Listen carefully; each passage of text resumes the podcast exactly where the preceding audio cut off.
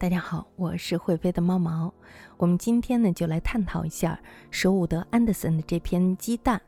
那么这篇《鸡蛋》呢，它采用了一个很独特的视角，也就是说孩童的视角。运用了象征的手法，揭示了工业文明和田园生活的碰撞中，传统又功利的小人物为了竭力获取生存的梦想破灭，然后心灵扭曲。而孩童的视角呢，它的独特作用呢，就是使得工业文明和田园生活的碰撞中，人们的异化和孤独更加得以彰显。为什么这么说呢？其实，在最后这句话，就是说他。他转到这个城里去了，然后在那蹦蹦跳跳的时候，他都要看看周围的人是怎么看他的。也就是说呢，他其实是孤独的，他不敢相信外界还有人会欣赏他，说明他的内心是极度小心的。舍伍德·安德森呢，是二十世纪早期的美国著名小说作家，在这个美国文学史上，他有非常重要的地位。海明威、菲茨杰拉德都受过他很大的影响。他的小说结构虽然严谨呢，但是读起来却很随意，我们都是读出来的。其中呢，还透露着一股非常浓郁的自然主义色彩。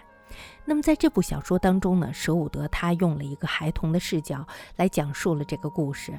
然而呢，人物视觉的取舍呢，在很大的程度上影响了小说的社会影响性，也就是说，对于读者的影响力，能否引起读者的注意，进而呢引起共鸣，这是视觉角度的最重要的一点。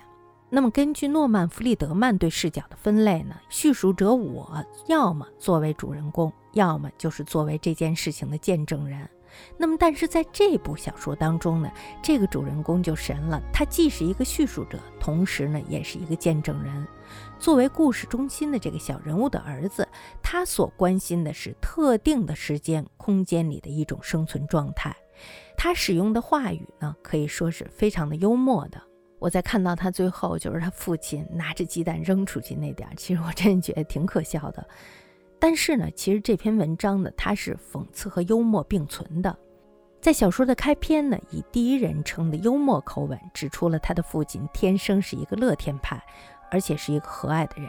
可是呢，命运却跟他开了一个特别大的玩笑。这家伙娶了一老婆，他老婆呢是一个比较咱们说向上的人吧，嗯。然后呢，这个男人呢，他在婚前的时候呢是。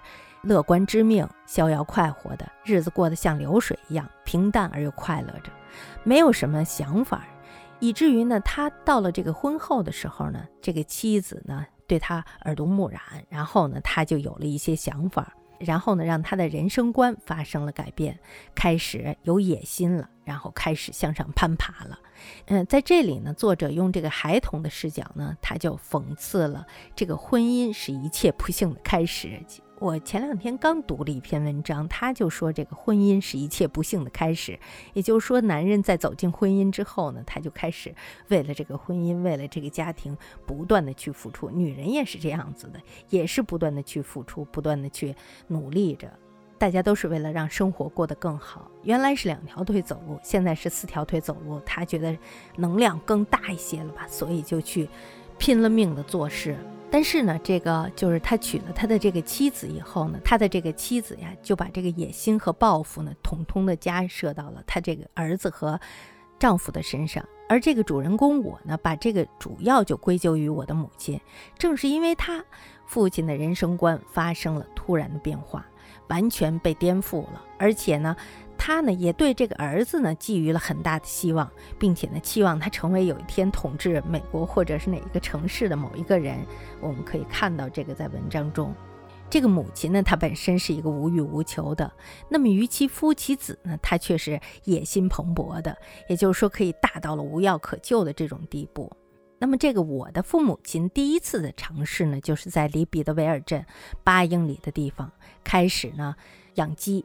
我称之为什么呢？我称之为冒险。结果呢是相当糟糕的。寄希望于贫瘠的土地上，能够孕育出金鸡蛋来，继而呢摆脱如影随形的贫困，这是一种十分可笑和不切实际的。主人公就是在这样的环境下成长的，也就是说，这一切给了他人生的第一印象。而且呢，我还见证了众多的小鸡出生到结束的这种恶性循环。他就说：“他说许多哲学家一定是在鸡场里长大的，见证了小鸡的出生。这个小鸡的出生呀，是希望的开始；那么小鸡的成长呢，它就是希望的延续；而小鸡的死亡呢，就是另一个噩梦的开始。这是一个十分的恶性循环，十年的艰辛。最后呢，他的父母决定放弃这个养鸡发家致富的梦想，于是呢，转战到商场去了，在一个城市的边缘地带呢，开了一家小饭馆。”可是他开了这个小饭馆，小饭馆生意并不怎么好。下面的这一系列呢，就是在极力的证明作者的一个观点，就是他们的前景依然是灰暗的。因为呢，其实他要说的就是，他们是跟不上这个时代的，他跟不上时代的这种变化。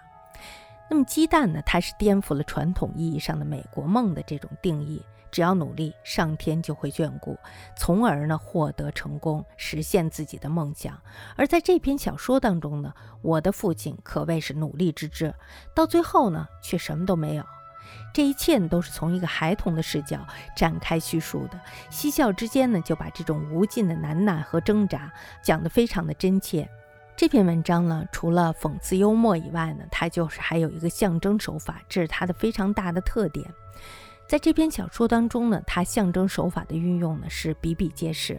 在小说的开篇不久呢，他就谈到了美国梦，并且呢提到了这个格尔菲尔德，还有林肯呀等等其他的这些人，他们通过自己的努力，从一个贫穷的人变成了一个富有的人，有用的人，是吧？他们的代表呢，就是经过个人努力成功的典范。这些人呢，也是他的父母的楷模，从而呢支配着他从一个乐天知命的农民。到了一个养殖场的场主，最后呢，又到小饭店的这个小业主。从农村到城市呢，其实他是象征着他们的生活在攀升。其中他有一段就写了：“我的父亲，他们终于实现了让我在城市城里生活的这个梦想。”也就是说，他开始在城里跟城里的孩子一起开始读书了。养殖场孵出的小鸡和死去的，包括畸形的这些小鸡呢，它也无一不是昭示着生命的轮回和人生的苦难与不公。这句话一说，其实大家就很明白。而极具象征意义的意象呢，应该就是非鸡蛋莫属了。那么这个鸡蛋呢，它是贯穿了整个小说的一个中心意象，它就像人们心中的一个理想目标一样。可以说呢，这个所有的理想都是这个鸡蛋孕育出来的。它可能被孵化出来是一只健全的小鸡，也可能孵化出来是一只畸形的小鸡，还没活两天就挂了。更有可能呢，就是孵化不出来。鸡蛋呢，就如同寄托的希望和梦想，它是一切欲望的根源。那么他的父亲呢，为了生活所做的努力和坚持，是每一个小人物生存的最佳写照。他想实现的是美国梦，可是呢，城市是无情的、冷酷的，把他这个梦想就给完全浇灭了。他最后把鸡蛋愤怒地掷了出去，就是这个意思。这个作者呢，他幽默的、非常调侃式的这种笔调呢，让读者呢就忍不住为父亲的这种扼腕而叹息。无论是个人怎么努力，也挡不住工业社会的滚滚车轮。其实他不是想挡住，而是他想顺着这个车轮进入到这里面去。但是呢，由于他跨界了。所以呢，他永远跟不上这个脚步。当你跟不上他的时候，你就去不断的改变，你不断的改变，他却越来越快。你永远抓不住的时候，这种无奈和痛苦是非常难耐，以至于到最后的时候呢，就不由自主的就被卷入了这个车轮。你永远都在追随他，然后迷失自我，扭曲心灵。他的父亲呢，企图就是改变命运，也就是说呢，就像他企图征服的那只鸡蛋的那样。最终呢，要失败，遭到他人的耻笑和命运无情的打击。同时呢，鸡蛋的命运呢，也是影射小说中的我的命运。在父亲的殷切期望中呢，在令人压抑的变态的环境当中，我的人生如同小鸡的命运一样，非常的难测。可以说是这篇文章呢，它还有一个特点，就是彰显人性的孤独和异化。荣格说。为了赢得社会的赞誉，我们付出了人格萎缩的代价。欧茨说：“我们像虚构小说一样构建着我们的个性，已经没有人格。人类为了生存，往往根据所处的环境创造自我。随着时间的流逝，这一新的自我渐渐融入了主体，而原来的我却不断地受到排挤，而被迫与主体分离。”孤独悲哀的人们，由于环境和社会所造成的改变和他们所经历的挫折，而导致心理的变态。克利夫兰他就认为了，经济发展之后呢，作家开始运用他们的想象力，试图理解和解读发生在他们周围的一切。舍伍德呢，他就是这样子，在他的小说当中呢，他极力的要表现的是机器大生产时代卑微的人性。也就是说，他要展示的是一个困惑和迷茫的群体，以及呢，他们想极力改变现状的那种无力感。他们也想顺应着历史的车轮滚滚向前，可是呢，他们却永远跟不上滚滚车轮的脚步。就像我刚才所说的那样。还有就是，像小说当中的这个父亲，为了生活，可以说是尝试了很多对他来说全新的领域，比如说养鸡。他毕生的精力都在应付这个养鸡场。但是呢，却荡然无存。到最后，在我看来，这个养鸡就是对父亲个性转变的关键。后来呢，开始向城里进军，在这个离城镇不远的地方呢，开了一个小饭店，期望呢就此改变命运。那么，他为了取悦这个顾客，他认为最好的办法就是让顾客开心。最后呢，他又把这种畸形的东西呢，还陈列在他高高的这个货架上，也就是说，他内心中还保留着原来的那些东西，也就是说，最陈腐、最变态的那个东西，他仍然寄予厚望。这个为了吸引他们的眼球呢，为了给他们留下好印象呢，应该采取什么样的服务呀？微笑服务，以至于他的儿子对着他们家的猫微笑。他的妻子呢，对着食客微笑，这一切都是通过我一个孩子所看到的，也就是说，呃，来展示给读者的。那么，更让读者呢感受到了这种异化和孤独对现代人的这种侵蚀和震撼。嗯，小说到最后呢，他就说到，他说这就是鸡蛋完完全全、彻彻底底的胜利的另一个证据，至少对于我们的家庭来说是这样。承认鸡蛋胜过人类，这意味着承认美国梦对人性的扭曲和扼杀。那么在最后呢，我们说一下这个舍伍德·安德森呢，在他的鸡蛋中呢。极具生活化，也就是说，它非常有意思，描写了机器大工业生产不断的壮大的社会背景，而且呢，普通大众妄想着改变命运是非常不容易的。而象征手法的娴熟运用，鸡蛋的意象，还有多层的表达，还有主人公最终的这种顿悟，哈，扔出去了，把那个鸡蛋。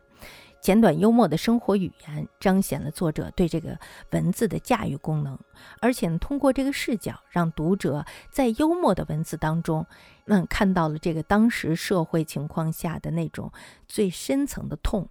好了，今天我们对舍伍德·安德森的鸡蛋就分析到这里，祝大家晚安，好梦。